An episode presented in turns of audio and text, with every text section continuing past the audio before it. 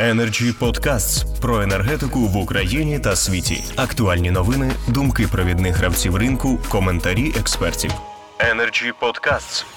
Шановні пані і панове, ті, хто дивиться Energy Freedom на Ютубі, Фейсбуку і на LinkedIn, вітаю вас із тим, що сьогодні ви знову почуєте думки, е, пропозиції оцінки і перспективи від знаних фахівців у галузі енергетики.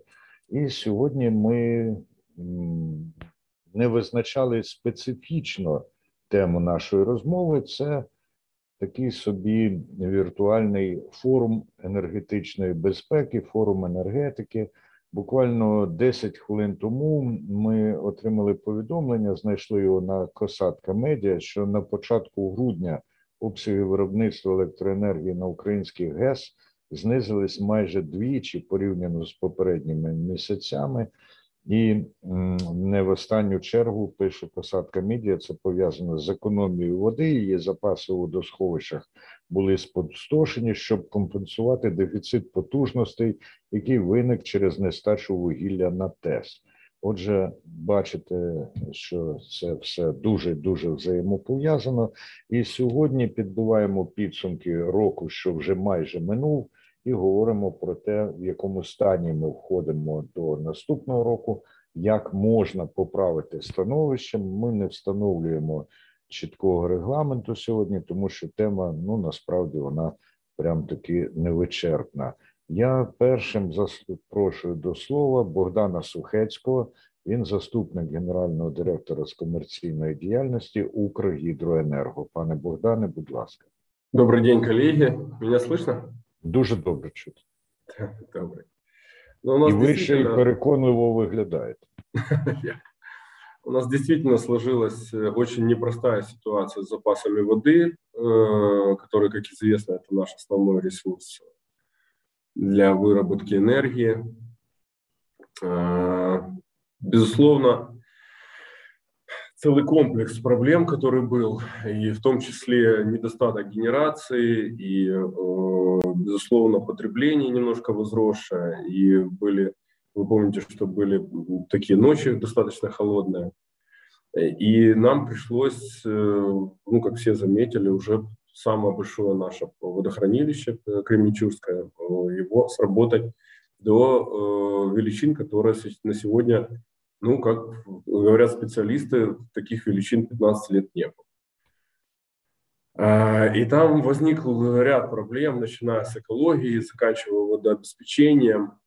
Но самое плохое, что история же не закончилась, она продолжается, и сейчас мы точно так же готовимся накапливаем воду и готовимся к тому, чтобы э, вот эти срезать пик этих первых морозов, которые будут э, помочь энергосистеме.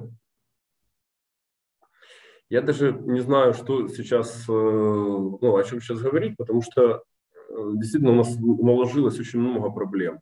Это и ПСО сумасшедшее, которое не было предусмотрено министерством ни в каком виде. То есть та модель ПСО, которая министерство закладывало, это э, там 300 миллионов был максимум, а мы на сегодня имеем миллиард триста расходов по ПСО только в месяц. И до конца года, я думаю, что у нас больше будет, больше трех миллиардов будет. Это э, сумасшедшая задолженность на балансирующем рынке. Э, к концу года мы выйдем, уже видно, под 6 миллиардов. И, к сожалению, это ни одного действия, которое бы э, корректировало бы ситуацию. Вот это действительно сейчас проблема, потому что мы видим, что министерство ушло в сторону от решения проблем. Было несколько решений э, Кабинета министров и доручень премьера по э, все-таки координации ситуации, но мы на сегодня ну вот работаем, что называется, из последних сил, и тот самый ресурс, который который у нас есть, вода. Э, нам буквально повезло последнюю неделю, несмотря на то, что э, прогноз нам давал уменьшение приточности, у нас сейчас как раз увеличение приточности. Ну и это действительно помогло, мы сейчас поднимем немножко уровень. Но ждем середины недели, ждем, что будет э, с точки зрения балансирования энергосистемы и запасов именно по генерации на рынке. Если есть вопросы, вы говорите, потому что у меня такой блок, блок э, как это, проблем, я могу их все озвучить, но давайте вы дайте канву, так сказать, куда нам двигаться. Пане Богдане, е, не тільки блок проблем, але ми вже почули навіть з перших хвилин вашого виступу, що є певні способи, ну принаймні, зарадити ситуації на початкових етапах. Тому ми е, дуже зацікавлені в тому, щоб вас почути. Е, скажімо так, оберіть одну, ви назвали ще дві, і стисло по стану і можливих заходах з їхнього пом'якшення цієї ситуації. А я ще нагадаю тим, хто дивиться нас у Фейсбуку, LinkedIn і на Ютубі, що ви можете ставити запитання нашим промовцям. Для цього використовуйте поле для коментарів у на відповідних сторінках трансляції. Отже, пане Богдане, нам важливо знати, що така людина як ви фахівець у своїй галузі вважає от найболючішими чи найнагальнішими зараз проблемами? Называйте дві и трохи по них.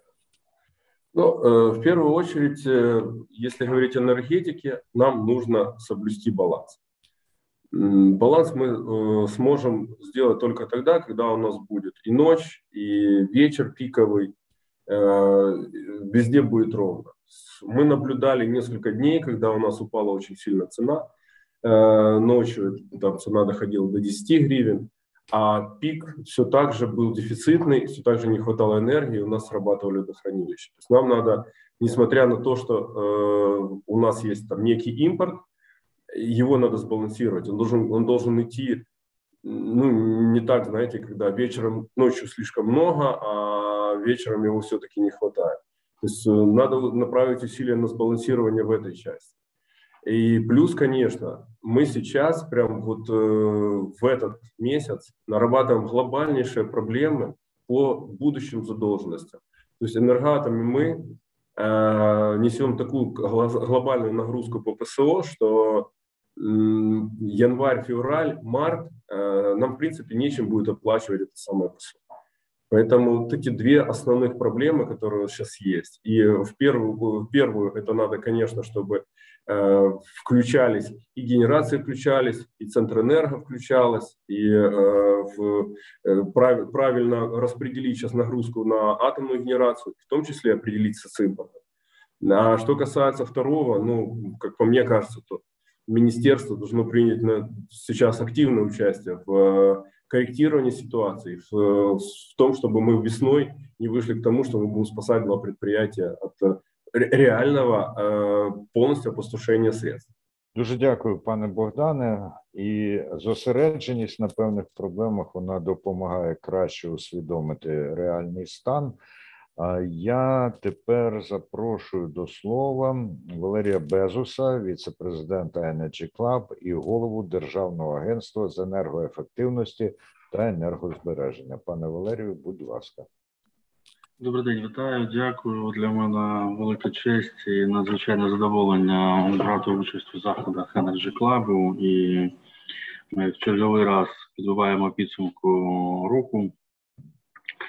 Це був дуже складний, але дуже цікавий рік. Він певними ознаками, навіть я би сказав, рік трансформаційний щодо тих питань, які знаходяться в секторі моєї професійної уваги. Я згадую подібну зустріч наприкінці 2019 року, коли я мав честь доповідати з питання енергоефективності, декарбонізації, розвитку ВДЄ.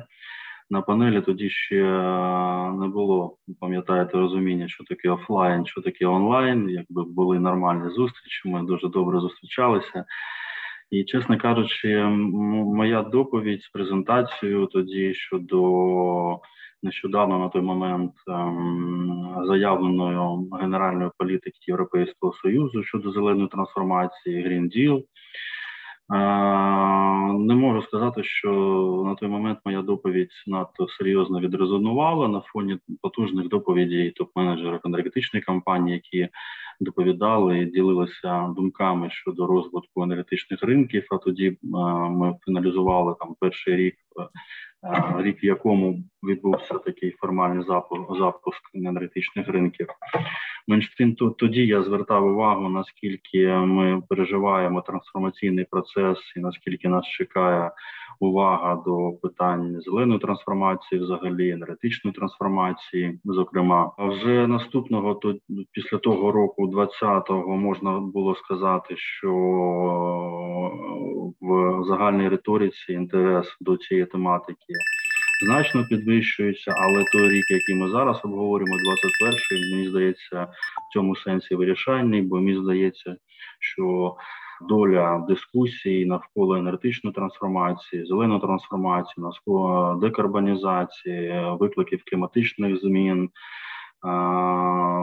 таких е, потенційних потужних ем, е, сценаріїв реакції чи механізмів реакції на такі виклики, як ем, декарбонізація економіки, як енергетична ефективність, як один із ключових інструментів декарбонізації, як розвиток видає. Альтернативних видів палива, того ж водню в поточному році, який завершується, здається, дискусія вже було чи не домінантою. Звісно, що розмов було значно більше, ніж реальних дій, але в цьому сенсі, напевно, розмови теж потрібні.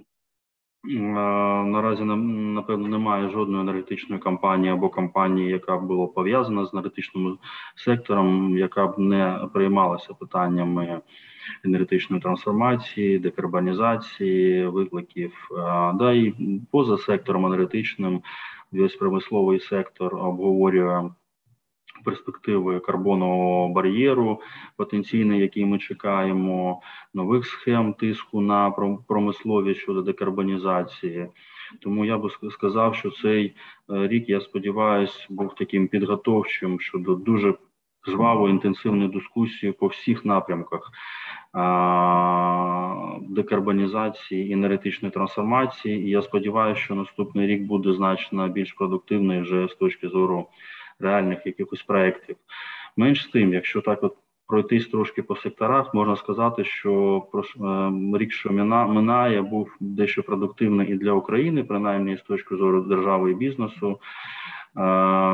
З точки зору держави, знаковою подією в сфері енергоефективності є, звісно, прийняття закону про енергетичну ефективність рамкового, який імплементує директиву Європейського союзу. Цей закон прийнятий нещодавно. Він ще не настільки сильно відрезонував в бізнесових колах. Хоча я б рекомендував його вивчити і подивитися ті виклики, які він е, вже формує перед бізнесом, в тому числі і перед державою. Хочу сказати, що дійсно що цей закон форматує нові навіть правила гри на в сфері енергоефективності, е, покладає певні зобов'язання е, і вимагає розробити більше 40 піднормативних правових актів, чим наразі займається держенергоефективності. У нас в роботі колосальний обсяг матеріалів і проєктів постанов Кабінету міністрів по ну, хіба що не всіх секторах економіки. І е, думаю, що наступного року ну майже не залишиться бізнесу, який би не звернув увагу на цей напрямок. Ну вже з таким продуктивним тиском з боку держави України. А також хочу а, сказати, що а, ми розробили новий національний план дій з енергоефективності до 30-го року, який в тому числі накладає певні механізми дій в контексті і викликів декарбонізації.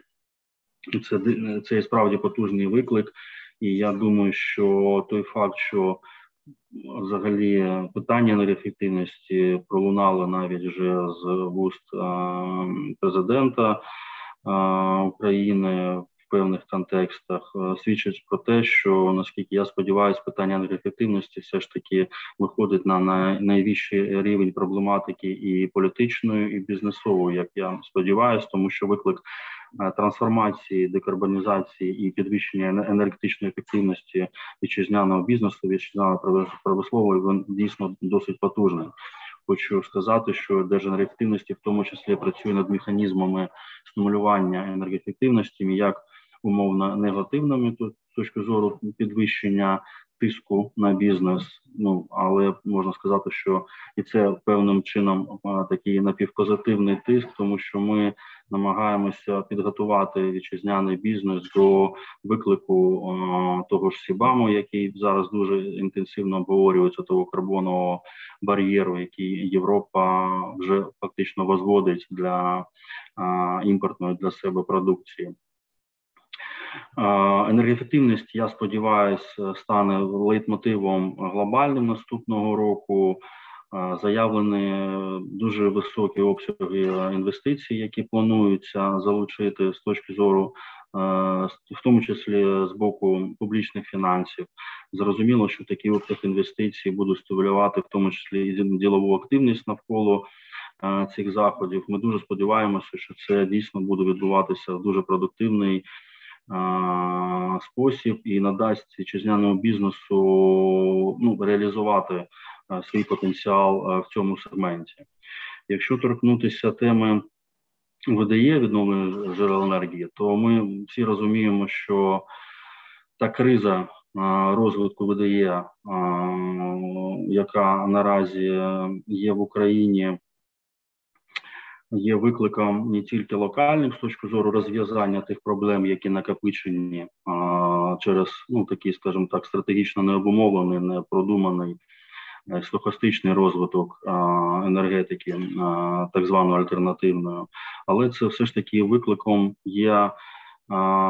Розуміння моделі подальшого розвитку ВДЄ, бо за великим рахунком, те, що зараз здається, не викликає великої полеміки, великої альтернативи щодо розвитку і потенціалу саме ВДЄ в, в енергетичних системах, причому не тільки в електроенергетичному секторі, такої альтернативної вже немає. І колосальний виклик, який є перед Україною, все ж таки сформувати бачення і нові підходи щодо моделей стимулювання розвитку ВДЄ, знаходження способів та схем нових схем підтримки такого розвитку.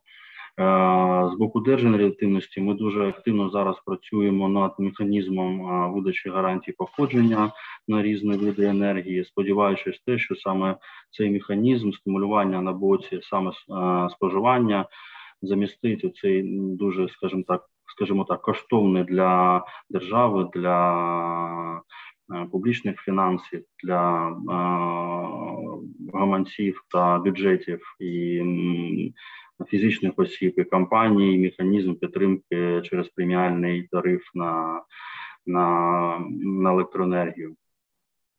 Механізм гарантії походження є дуже цікавий. Він е, він формується загальні ці механізми. Вони вони знаходяться в, в стадії формування не тільки в Україні, а й в Європейському Союзі.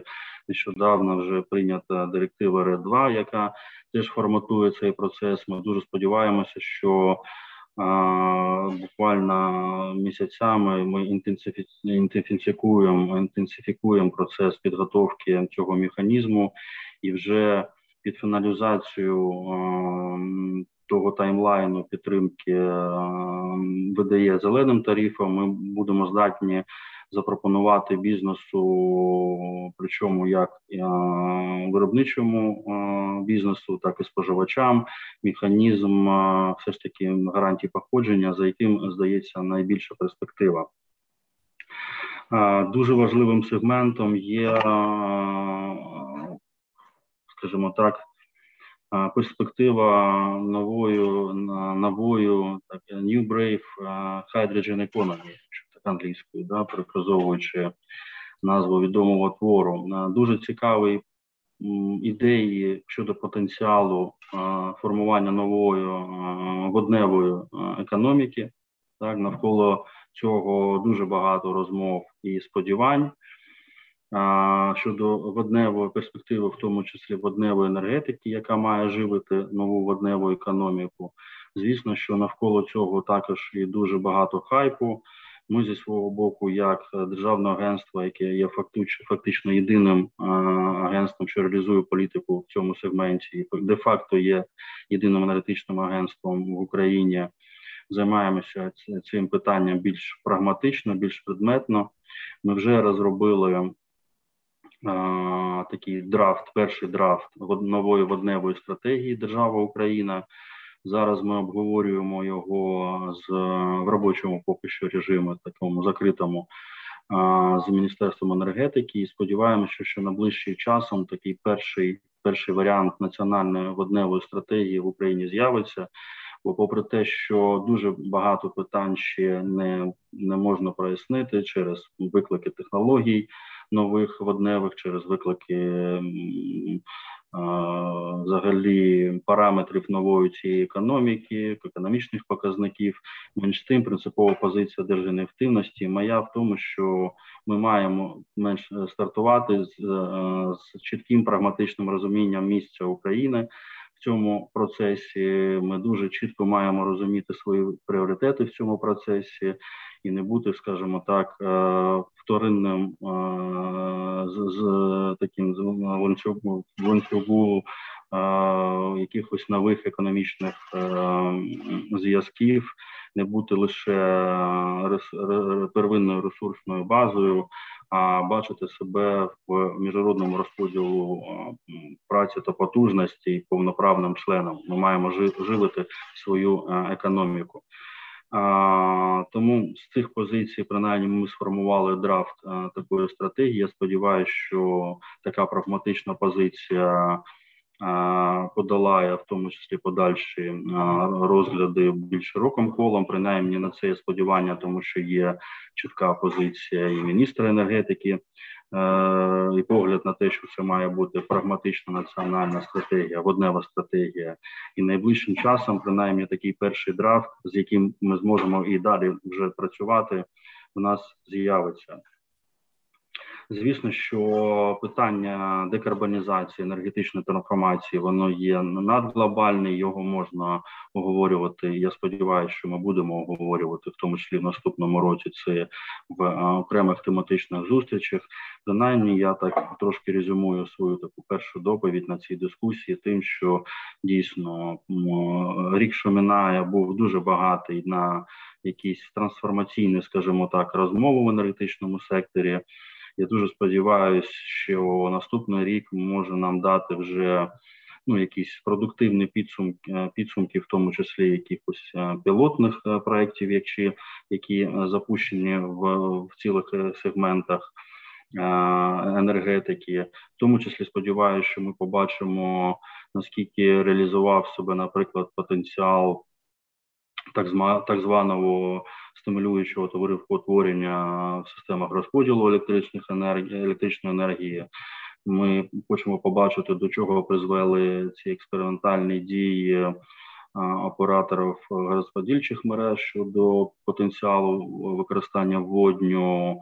Ми хочемо побачити, що нам дасть новий погляд на електроенергетичний баланс країни що нам дасть, я не встиг згадати, вибачте, щодо прийняття важливого закону щодо виробництва біометану, бо навколо цього знову ж таки дуже багато хайпу, але треба дуже прагматично дивитися і розуміти.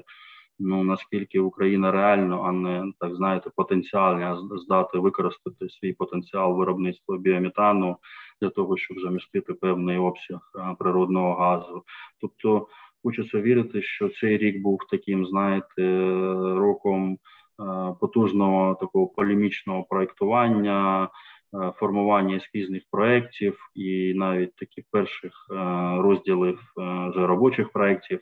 Наступний рік стане рік там вже такої ре, інтенсивної реалізації цих проєктів. Дякую.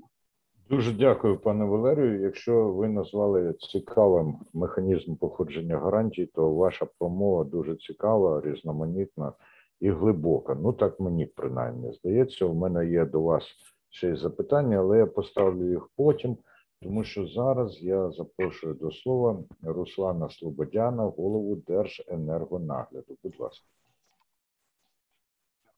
Е, добрий день. Е, дякую Energy Club за можливість долучитися до цієї е, дискусії. Ну, Рік, що минає, дійсно став таким трансформаційним у багатьох напрямках, і ці трансформації також не оминули і Держенергонагляд. Головне таке завдання і напрямок, який зараз Держенергонагляд пробує очолити, це формування технічної політики у сфері електроенергетики.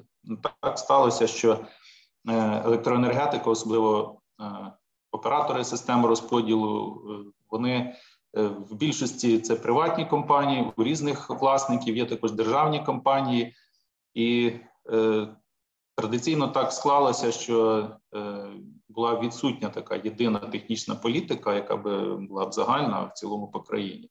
Е, кожна компанія має свої якісь напрацьовані технічні рішення. Як подивитися в цілому, вони всі ніби правильні, так якісь є більш ефективні, якісь менш ефективні. Вони е, на різних технологіях. Якщо подивитися е, по різних компаніях, то одні й ті ж самі задачі там в різних компаніях вирішуються по різному і з різною ефективністю.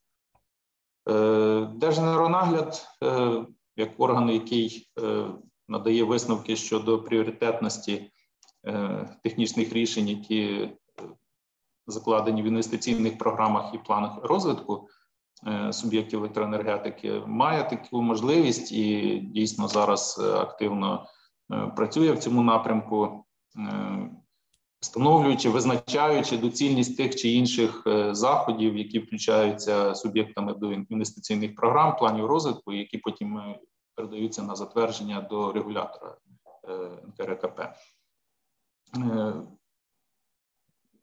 На чому ґрунтуються наші підходи? Так це е, з одного боку е, маємо кращі практики світового досвіду, е, з іншого боку, маємо постійний потік, так би мовити, зворотній зв'язок від споживачів безпосередньо споживачів, які користуються послугами енергетичних компаній. Це і великий такий потік скарг пропозиції, десь там і щодо параметрів якості, надійності електропостачання. Тому ми маємо таку інформацію в розрізі географічно всієї країни, і тому, коли той чи інший суб'єкт подає свої там плани на погодження е, щодо тих технічних заходів, які він планує на наступний період, ми обов'язково аналізуємо це з точки зору, а чи достатньо там охоплено проблематика, яка існує у кожному регіоні країни щодо електропостачання. Е, а також е, стимулюємо все таки рух в сторону покращення енергосервісів, що мається на увазі. Ми безпосередньо задіяні в процесі підготовки концепції впровадження розумних мереж. Е, ця концепція вже знаходиться на фінальних стадіях е, погодження і найближчим часом очікуємо її затвердження. Е, є там напрацьовано цілий ряд комплекс заходів, які рекомендуються до впровадження без залучення якихось там додаткових чи бюджетних коштів, тому подібне, а просто за рахунок більш ефективного використання коштів, які закладені вже в тариф на електроенергію.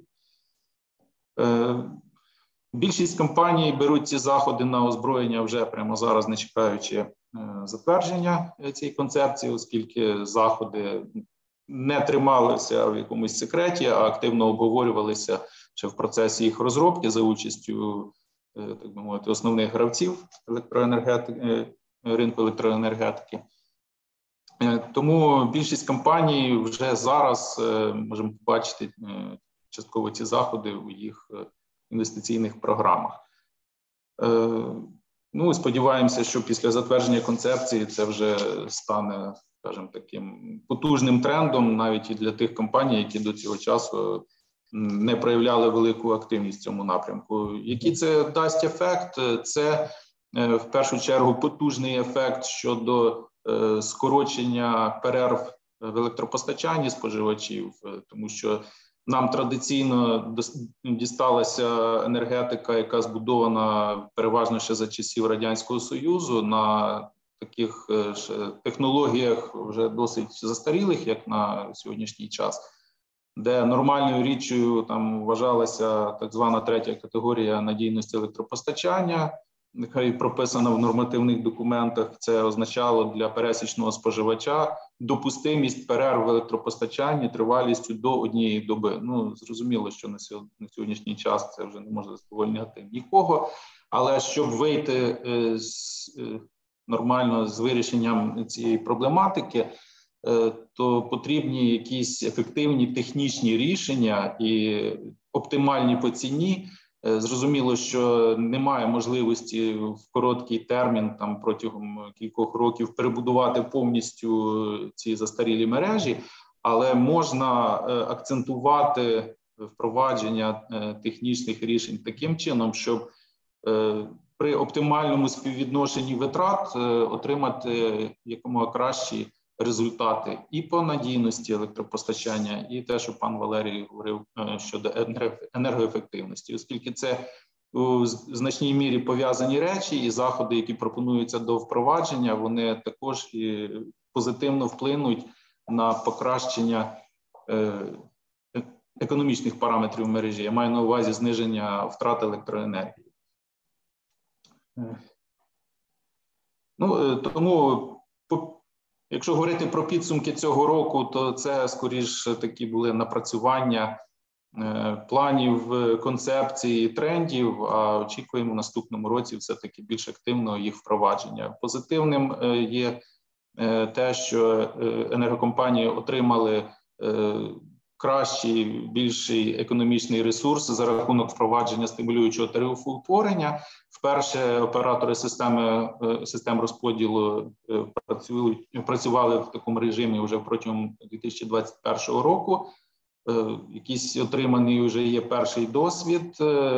Ну відверто напевне отримані обсяги фінансування все-таки не е, не були відповідні тим сподіванням, які були, коли отримався цей раптарів. Е, ну, реальне збільшення обсягів інвестиційних програм бачимо десь приблизно у два рази, два-два з половиною рази. На жаль, цих обсягів все рівно недостатньо на даний час, тому що знос Е, електричних мереж е, сягає по деяких компаніях 70%. Е, це не означає, що ті мережі вже падають, руйнуються, але мережі працюють, але при такому зносі їх надійність залишається незадовільною, і тому ми спостерігаємо при таких при погодних при наявності погодних впливів. Бачимо досить багато відключень електричних мереж і споживачі залишаються без напруги. Тому сподіваємося, що все-таки е, компанії збережуть цей тренд отримання більш потужного економічного ресурсу. Раб регулювання е, визначило там на регуляторний період певні ключові показники для енергокомпаній, які вони повинні досягнути. Ну а відповідно сподіваємося, що будуть компанії мати цей економічний ресурс для того, щоб ці параметри досягнути. А Держенергонагляд зі свого боку буде е, стимулювати е, впровадження енергокомпаніями найбільш оптимальних рішень, які б е, дали результат. Максимально ефективний результат при використанні тих коштів, які закладені в тариф в тариф на електроенергію, розуміючи, що за всі ці витрати Е, будь-які витрати інвестиційні, е, які е, несуть компанії, в кінцевому результаті це платить все-таки споживач. Він є основним по суті інвестором всіх компаній, і кошти ці повинні використовуватись максимально ефективно. Дякую. Пане Руслане, дуже дякую. І запитання до вас одразу. Ви сказали, наскільки я правильно почув, що зростання інвестицій у 2,5 рази недостатньо. А за вашою оцінкою, очевидно, що ви підраховували, який, яке збільшення може дати справді позитивний ефект? Ну, це е, дуже таке непросте питання. Е, Є звичайно бажання е, в енергокомпаніях провести цю модернізацію в розрізі 3-5 років, але зрозуміло, що це би призвело до потужного тиску на тариф, і його зростання такими темпами напевне неприпустиме, тому що це не тільки тут соціальна складова питання. Тариф впливає не лише на стан фінансовий стан громадян, а також це і питання конкурентно-спроможності продукції, оскільки це тариф для бізнесу, для промисловості, для, для, для підприємств, для малого бізнесу. І значне зростання тарифу тут призвело б до погіршення конкурентоспроможності економічної продукції. Тому оптимально, на мій погляд, я думаю, відносно параметрів, які були закладені у 2021 році, можливо, ще доцільно підняти, закласти раб регулювання, наприклад, удвічі. Я думаю, цього в найкоротшій перспективі було б достатньо. Можливо, із максимальним залученням е, залучених коштів для підприємств. Такий механізм передбачено регулятором, але е, не усіма компаніями він сьогодні використовується з різних причин. Е, також використання залучених коштів дало би змогу роззосередити в часі тиск саме на кінцевий тариф для споживачів. Дуже дякую, пане Руслане. І з нами постійно перебуває на зв'язку ПАД Центренерго, але насправді я не бачу, чи хтось є в тому залі.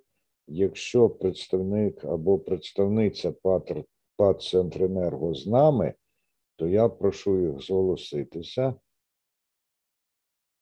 Поки що ні. Ну, в такому разі будемо сподіватися. Є. Добрий день. Добрий день. Скажіть, будь ласка, ми дуже е, дрібно вас бачимо. Представтеся і ваша оцінка року, що минає в галузі енергетики, можливі перспективи на майбутнє. Я вибачаюся, але зараз представник не може підійти. А.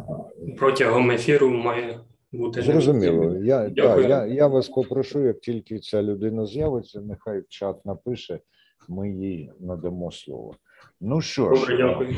Да, вже надходять запитання від наших глядачів і глядачів, але перш ніж поставити до всіх учасників запитання з Фейсбука від Дмитра Ткаченка, у мене є запитання до Валерія Безуса, як до людини, яка, крім того, що глибоко знається, ще й концептуально знається. От ви кілька разів згадали, особливо в першій частині вашої промови, слово трансформація.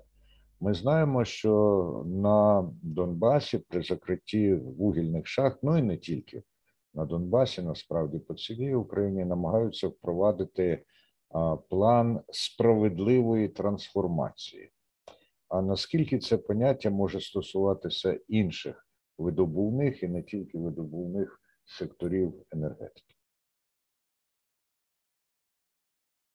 Дякую, дуже хороше запитання, тому що коли ми формуємо державну політику, як коли ми її свідомо формуємо і збиваємося реалізовувати, то звісно, що всі ці виклики, і всі ці питання не мають ем, залишатися на самоті. Так вони не мають ну, відбуватися по тому сценарію, який є, є очевидним і часто найгіршим. Да? Тобто, це стосується трансформації і вугільних регіонів, тому що ми чітко розуміємо, якщо в нас е, ми плануємо позбутися від вугілля як е, джерела, е, як енергетичного ресурсу для виробництва електричної енергії.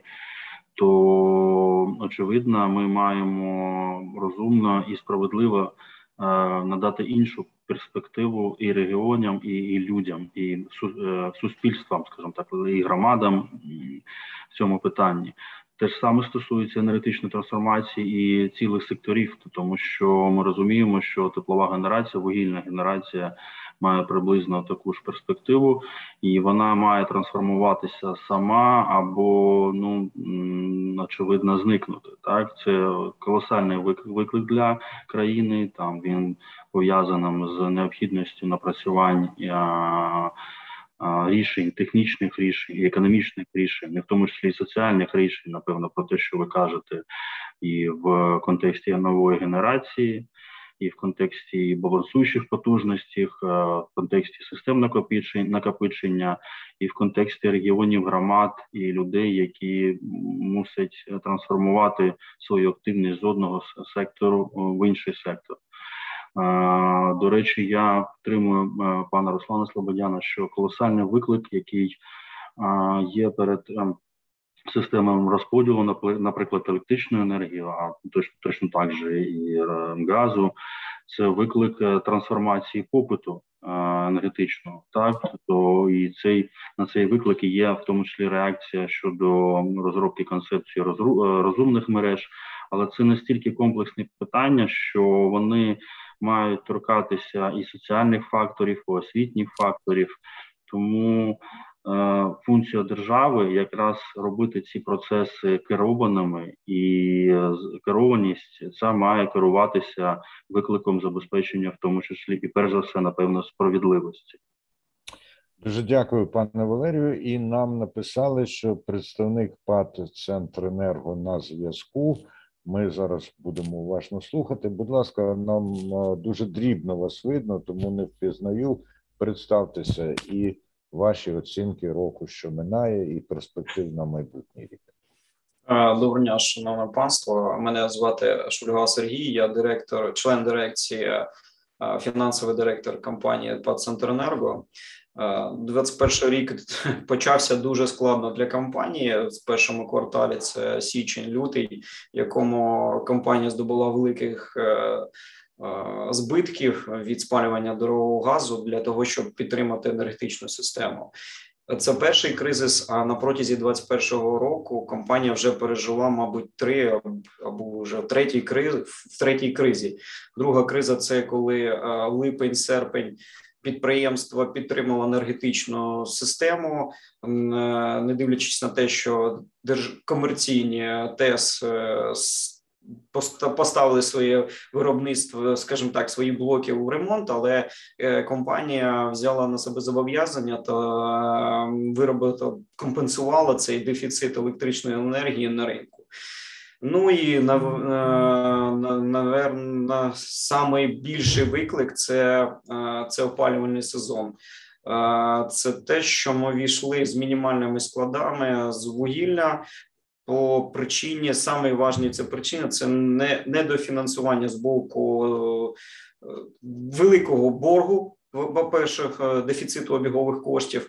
А по-друге, це те, що наші державні шахти ми дуже е, спрацювали е, е, працювали з державними шахтами щодо накопичення вугілля, і е, насправді це дефіцит склав великий дефіцит вугілля, тобто з видобуток і щомісячно складав десь приблизно міну там 60-100 тисяч тонн вугілля. Тобто, якщо ми там в березні квітні отримали від державних шахт порядка там 300 тисяч вугілля, то вже е, на протязі цього кварталу цього ми отримаємо майже 180 тисяч тонн вугілля. Тобто, ми розуміємо, що те вугілля, яке у нас е, не видобуває в Україні, ми повинні е, імпортувати, і наразі ми склалася ситуація, коли е, з листопада вся вся державна генерація, тобто ми стали під, скажімо так, під нашим Росія просто заборонила експорт е, вугілля, да енергетичного вугілля до до України. Це призвело те, що нам прийшлося е, перебудувати свої закупки вугілля, і ми зараз е, вже налагодили достатньо чітко придбання вугілля. Вже Третя лодка, друга лодка, вона третя лодка вже заходить завтра до порта Южного, і також ми ще маємо підписаних там дві-три дві лодки. Але це ми зараз, щоб ми розумілися, це дуже складна для компанії. Компанія ну, балансує майже там з мінімальною ліквідністю е, і потрібна державна допомога з точки зору там фінансування. Е, чому? Чому тому, що е, вартість вугілля для України. Да, ви бачите, крім, окрім того, що е, це дефіцит з точки зору вугілля, його немає. А це друге, це вар, збільшення вартості майже в два рази. Вугілля зросло в два рази в своєму вартості на на світових ринках та в Україні. Тобто, якщо у нас вартість вугілля була там 1650 вугілля, да, зараз вона стоїть 3500 державних шахт. Але ж як кажуть, це е, збільшення ціни вугілля. У нас від цього у нас е, вугілля не збільшилося на станціях. Да? Тобто більше видобутку, на жаль, з боку державних шахт немає. А немає чому, тому що це є велика. Проблема з точки зору, тому що це вугільна отрасль достатньо багато часу не дофінансувалася, і ми бачимо зараз наслідки цієї кризи. Да? Тобто, у нас ми не інвестували в вугільну е, там на протязі останніх там року двох. Це призвело до зниження видобутку вугілля в Україні. Дуже складний рік. Ще нас Е, січень, лютий, березень. Е, тому ми плануємо працювати. Е, плануємо, але ми чітко дуже повинні розуміти, що для нас потрібні перші шаги з точки зору підтримки держави, оскільки зараз по суті ми маємо те, що ми маємо. Ми маємо ПСО. Тобто, якщо енергоатом ПСО для там населення, то ми зараз в центр енерго це ПСО для державних шахт, і е, але тому, що е, прикро те, що е, ті ціни зараз, які вони є на ринку, да, тобто з, з, з врахуванням вугілля, дорого дуже дуже дорогого вугілля, дійсно призводить до мінімальної там або отрицательної рентабельності виробництва. Тобто, що ми для для себе ми бачимо, як як цю галузь виводити із кризи або теплову, або це це перше це пересмотр прайскепів, або відміну цих прайскепів. Бо це якщо ми працюємо на ринку, то повинен ринок бути і для вугілля. І для і для ринку електричної енергії, тобто ці ограничення, які є зараз, тобто з точки зору прайскепів, вони дійсно призводять до нашу державну е, компанію да, до збитків. цьому, тому що е, те ж саме там те е, там інші комерційні, у них є свої видобиток з точки зору там своїх шах, Е, і дійсно вона там собівартість вугілля там інша. Да? Ми працюємо з державними шахтами, по, по суті, фінансуємо е, виплату заробітної плати державним шахтам. Да? Тобто Мінтопенерго воно публікує, що е, вчора або позавчора було, що ми перерахували. Ми дійсно перерахували 350 мільйонів гривень для на плату заробітних плат в на державні шахти. Але ми розуміємо, що це це тільки Е, частина з того дефіциту, який ще є перед е, перед е, шахтарами. Якщо я не розумію, там близько 2 мільярдів заборгованість по заробітній плати. От. І ми не можемо за за рахунок компанії, да, тобто профінансувати ці 2 мільярди. Ну, вибачте, це ми у нас фізично ми цього грошей немає в тому об'єму профінансувати. Це перше ну, це велике питання, яке ми столкнулися, і ми розуміємо, що а перше, це потрібно розвивати, як не странно, але е, вибрати дійсно перспективні шахти і працювати і Е, над е, вдосконалим та е, проробляти фінансування цих шахт для того, щоб вибут збільшити видобуток вугілля для як мінімум для того, щоб це було для вироботку дійсно там прогнозного балансу, який розраховує Мінтопенерго, щоб ми мінімально імпортували це вугілля. Це перше. А друге, для стабілізації фінансового стану компанії потрібно дійсно Е, державницькі е, гарантії да, для того, щоб ми могли профінансувати свої програми там по закупівлю вугілля, по там по інвестиційним програмам, тому що дійсно нам ну не починаючи після першого кварталу 2021 року, е, коли ми отримали великі збитки, не один державний банк нам не від е, нічого не виділив з точки зору кредитних ресурсів для того, щоб ми сформували запаси. Ми планували, вийшли починаючи з березня місяця 2021 року, розробили програму.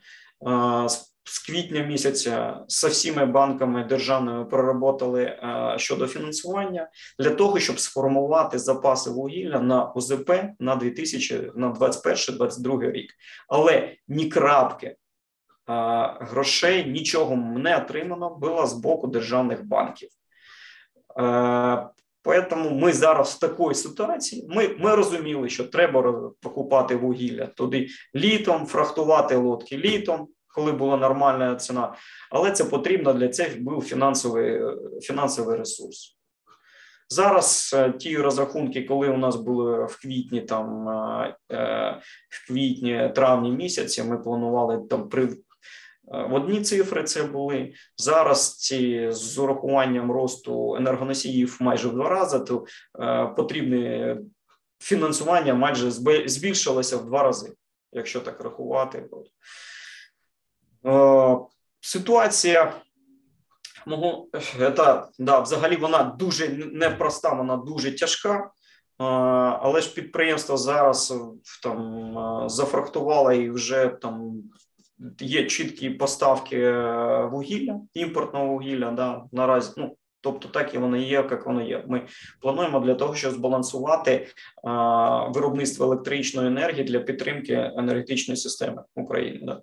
А, на січень вже зафрахтовані, вони вже при, при, прийдуть, будуть. Тобто, ми в даному випадку ми бачимо, що ну як мінімум в січні ми не плануємо кризи енергетичної. Далі ми працюємо над над тим, щоб ми і ем, пройшли цей ОЗП, як кажуть, е, без ексесів. Да? Тобто ми над цим працюємо, але це дуже дуже тяжко, і нам потрібна дійсно підтримка з боку держави в віді державних гарантій для того, щоб ми отримали фінансування з боку державних банків.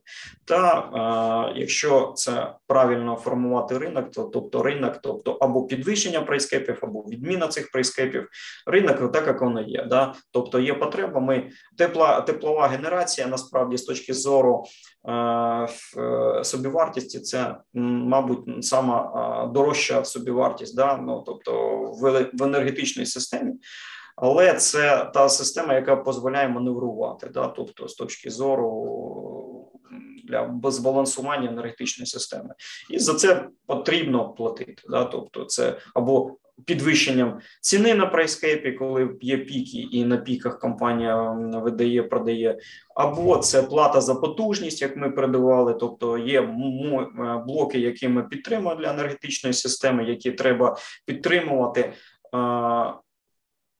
І з цих коштів ми фінансуємо свої е, витрати для підтримки цих блоків. Тобто потрібно, мабуть, вносити деякі зміни в регулювання електричної енергії. Або ми е, ну е, розуміємо, що там теплова генерація вона буде.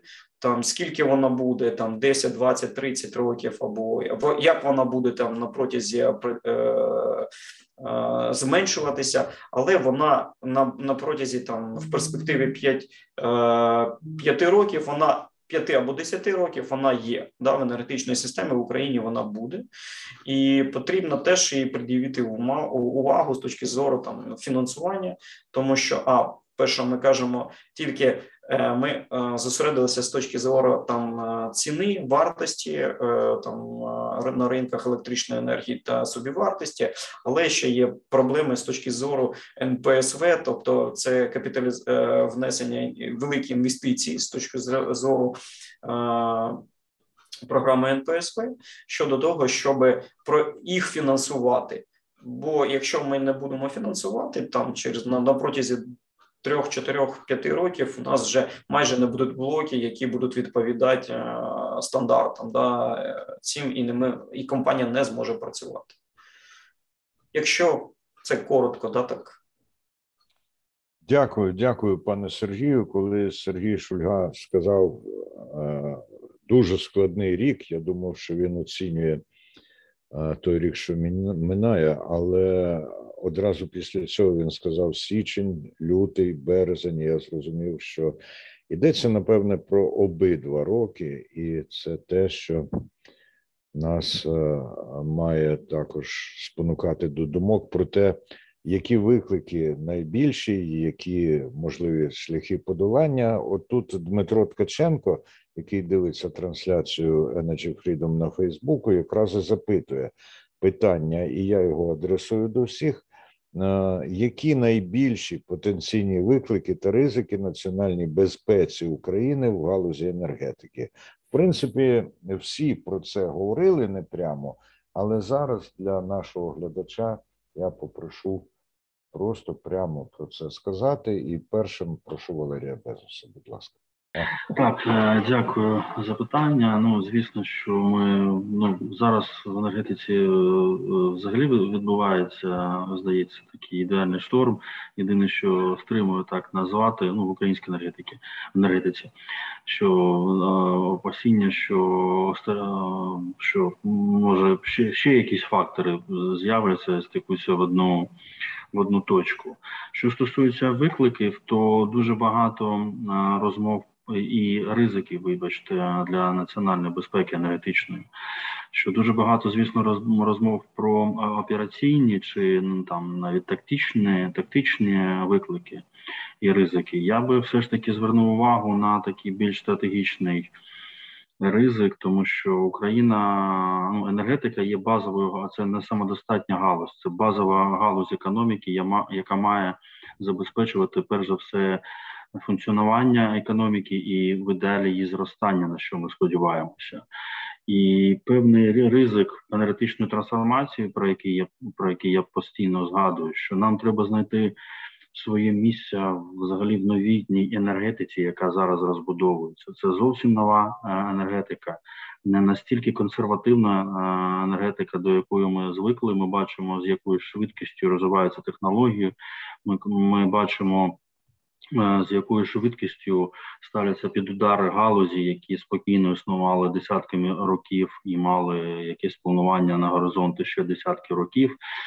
Е, ключовий ризик, мені здається, полягає в недостатньому і неадекватному стратегічному позиціонуванні енергетики національної України в тих буремних змінах і технологічних, і геополітичних, які зараз відбуваються. Нам треба мати чітке розуміння коштом якого саме енергетичного ресурсу, яких видів е, енергетичних ресурсів, яких засобів генерації, яких е, засобів розподілу енергії буде відбуватися забезпечення розвитку національної економіки.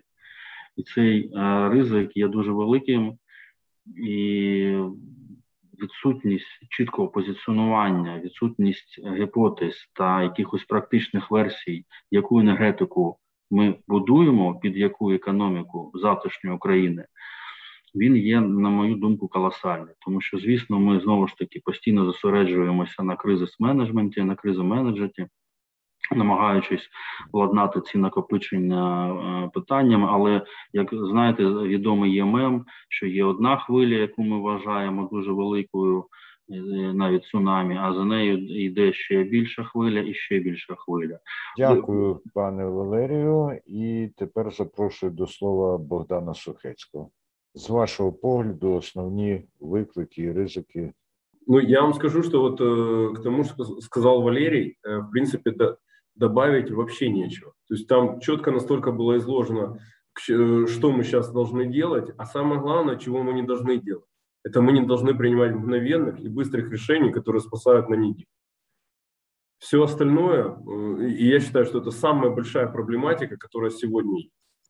Просто закрывать э, сиюминутные дыры с непониманием, что будет дальше, без стратегии, без ничего невозможно, нельзя, и это практически преступление. Поэтому в каждом слове поддерживаю Валерия. Считаю, что он все высказал точку зрения, прям такую же, как, как я считаю. Спасибо. В принципі, щодо підсумків, ми вже говорили. Ну, якщо ризики з тими самими, якими ми зустрінемося в наступному році, це перше, це для теплової генерації, для державної теплової генерації. насправді це е, сировина, і це е, ризики щодо е, зараз, як ви правильно сказали, ми були в цьому році в ідеальному штормі з точки зору зростання цін і з точки зору відсутності е, сировини для виробітку електроенергічної енергії. Тобто наступний рік, мабуть, буде не не теж е, не теж такий дуже простий, е, як мінімум, це перша половина. А друге, це ціноутворення на ринку. Якщо ціни, ми розуміємо, що ціни при цих цих вартості там вугілля, газу, ціни на на, електри, на електричну енергію вони будуть зростати, і це динаміка вона є. І зараз це може бути з точки зору для економіки. В цілому це негатив. Да? Тобто в кожному продукті е, яке від використовується, відпускається в Україні, це є електроенергія, і тобто, ми є з точки зору, ми можемо бути неконкурентні деякі наші отраслі е, в цьому ну, при високій ціні електричної енергії. Мабуть, це так. Основні дві тези.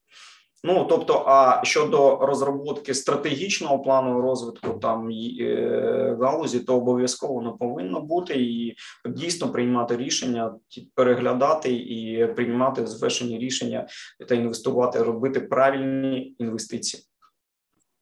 Пані Олена, давайте я допоможу все ж таки як. Е, президента клубу, бо я бачу, що пан Андрій е, так щось технічно всіх не заладилось. Я прошу тоді пана Руслана Слободяна фіналізувати нашу дискусію думками. Якщо говорити про е, ризики і виклики, на мою думку, десь вони так чи інакше сьогодні вже звучали, можливо, не всі.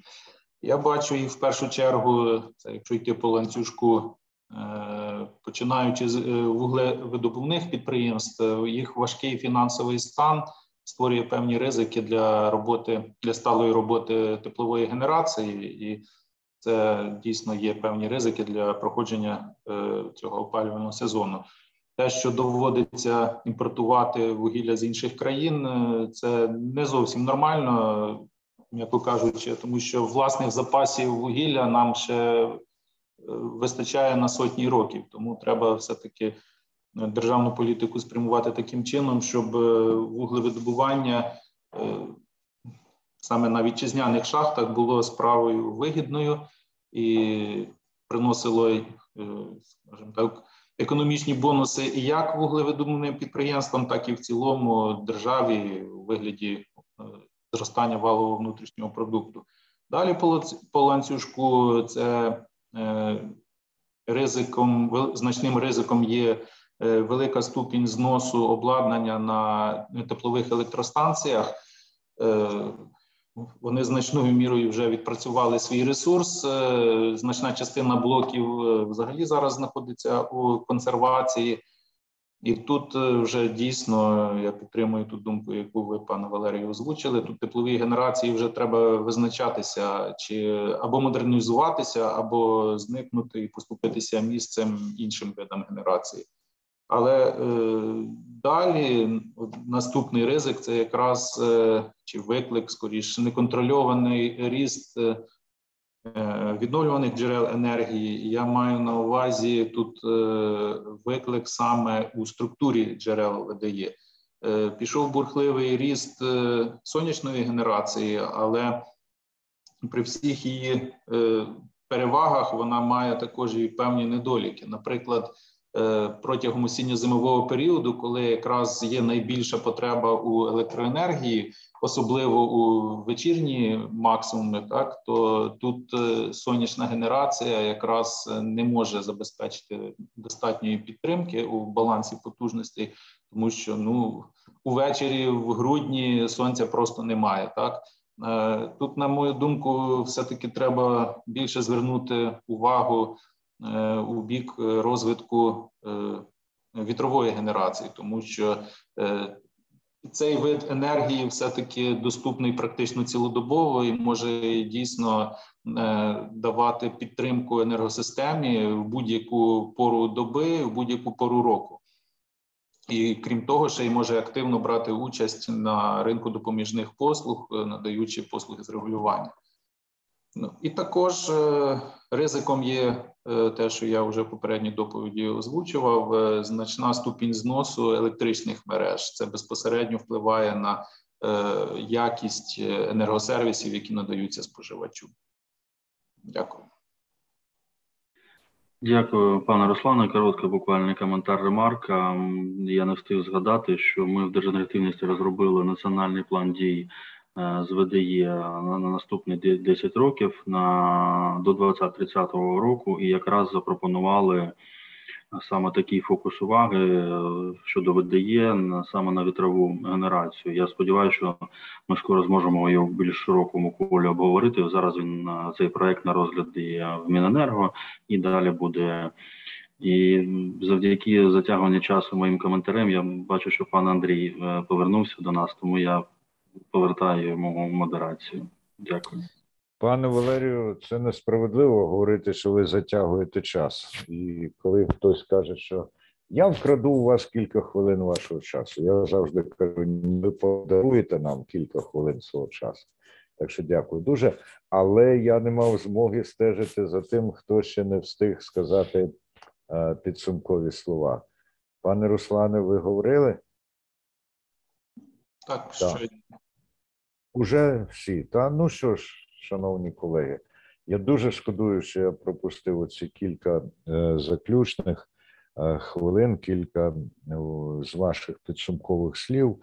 У кожному разі, те, що я чув під час обговорення, воно запам'ятовується, воно змушує думати про перспективи і не тільки у похмурому тоні, ну до якого спонукає принаймні київська погода сьогодні, воно змушує думати і відчувати, що є люди, яким наша ситуація не байдужа, і незважаючи на всі труднощі і складнощі, які ви так чітко насправді визначаєте. У вас і інших людей справді зацікавлених у покращенні стану в галузі є. Ну, рецептами це, звісно, не назвеш, але є наміри, є засоби і є способи, які за злагодженої спільної роботи можуть дати позитивний ефект. Ну, для цього, власне, існує і Energy Club, і програма Energy Freedom, для того, щоб шукати спільні рішення, для того, щоб надавати слово і майданчик для висловлення провідним фахівцям і фахівчиням. Дуже вам дякую сьогодні за участь і дякую тим, хто нас дивився, і потім передивиться ще цю програму на сайті iClub Energy і у Ютубі на сторінці Energy Club. Дуже дякую. На все добре. Energy Club. пряма комунікація енергії.